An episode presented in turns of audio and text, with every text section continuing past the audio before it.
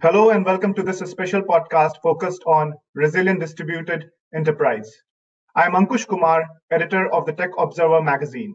I am joined by Mr. Sudhir Nair, Managing Director, Commercial Sales, Cisco India and SAARC.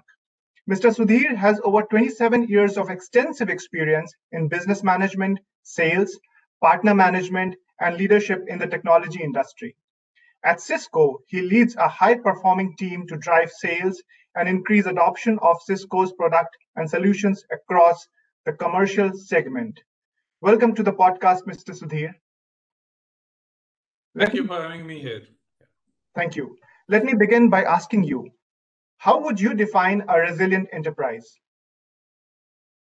Uh, look, uh, we all know what has happened in the last nine, 10 months. And before we speak about the enterprise, let's speak a little bit about each of us.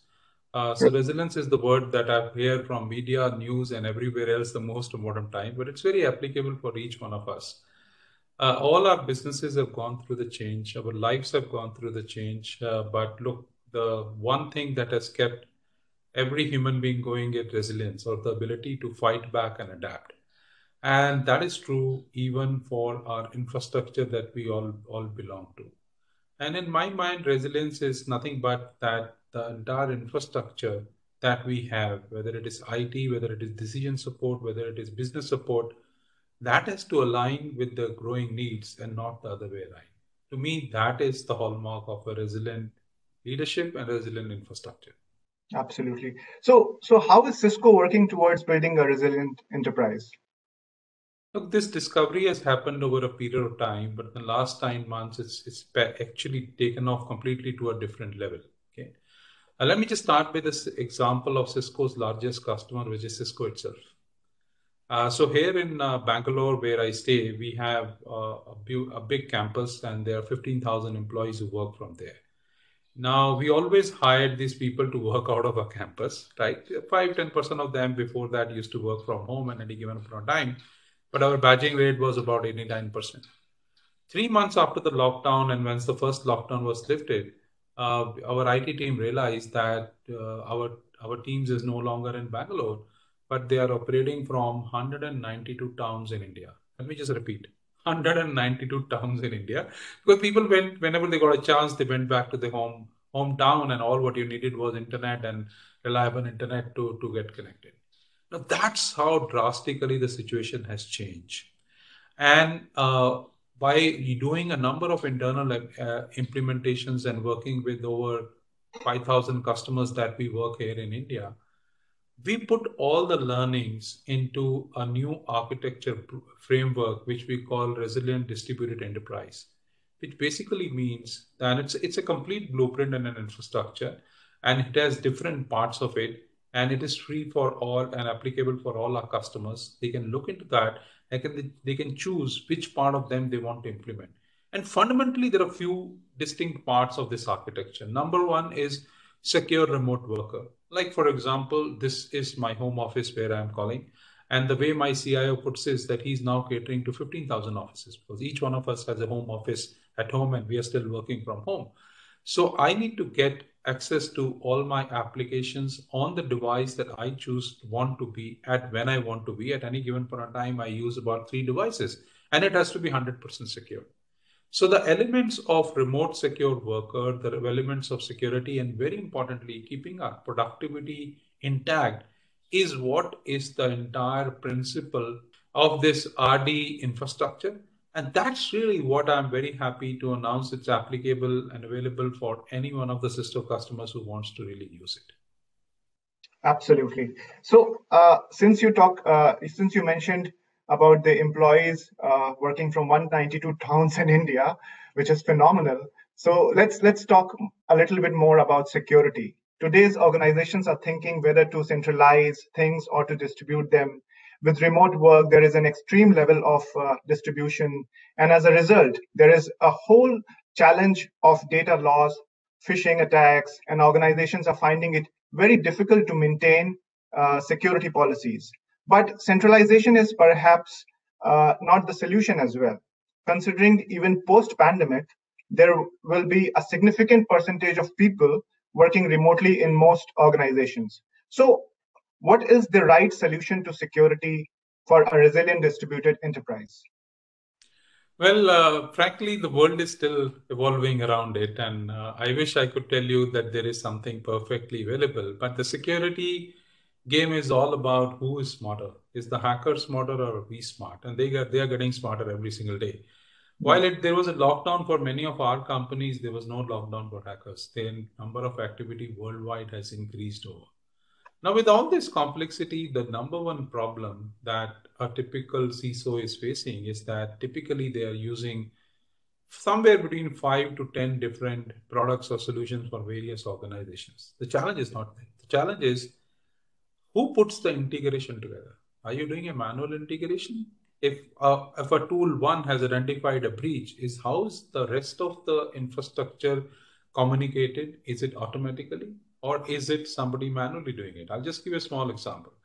I saw at one of my customers' places that they had probably some very good tools, and the network part of the infrastructure was identifying a breach, but the network infra- infrastructure manager was sending that over a file to the security infrastructure manager. That process was over two hours' time. In that two hours, the hacker had a free day. So what I'm trying to bring it is what what it what everybody needs is a complete framework and architecture which is integrated automated automated and which is intelligent. We talked about all buzzwords of artificial intelligence but just imagine if we can give our customers a common framework in which they can not only plug in the, the infrastructure that they have bought from Cisco, but also 165 third party products and solutions around security, and more importantly, API built in where they can integrate any other tool of their choice or technology of their choice along with that.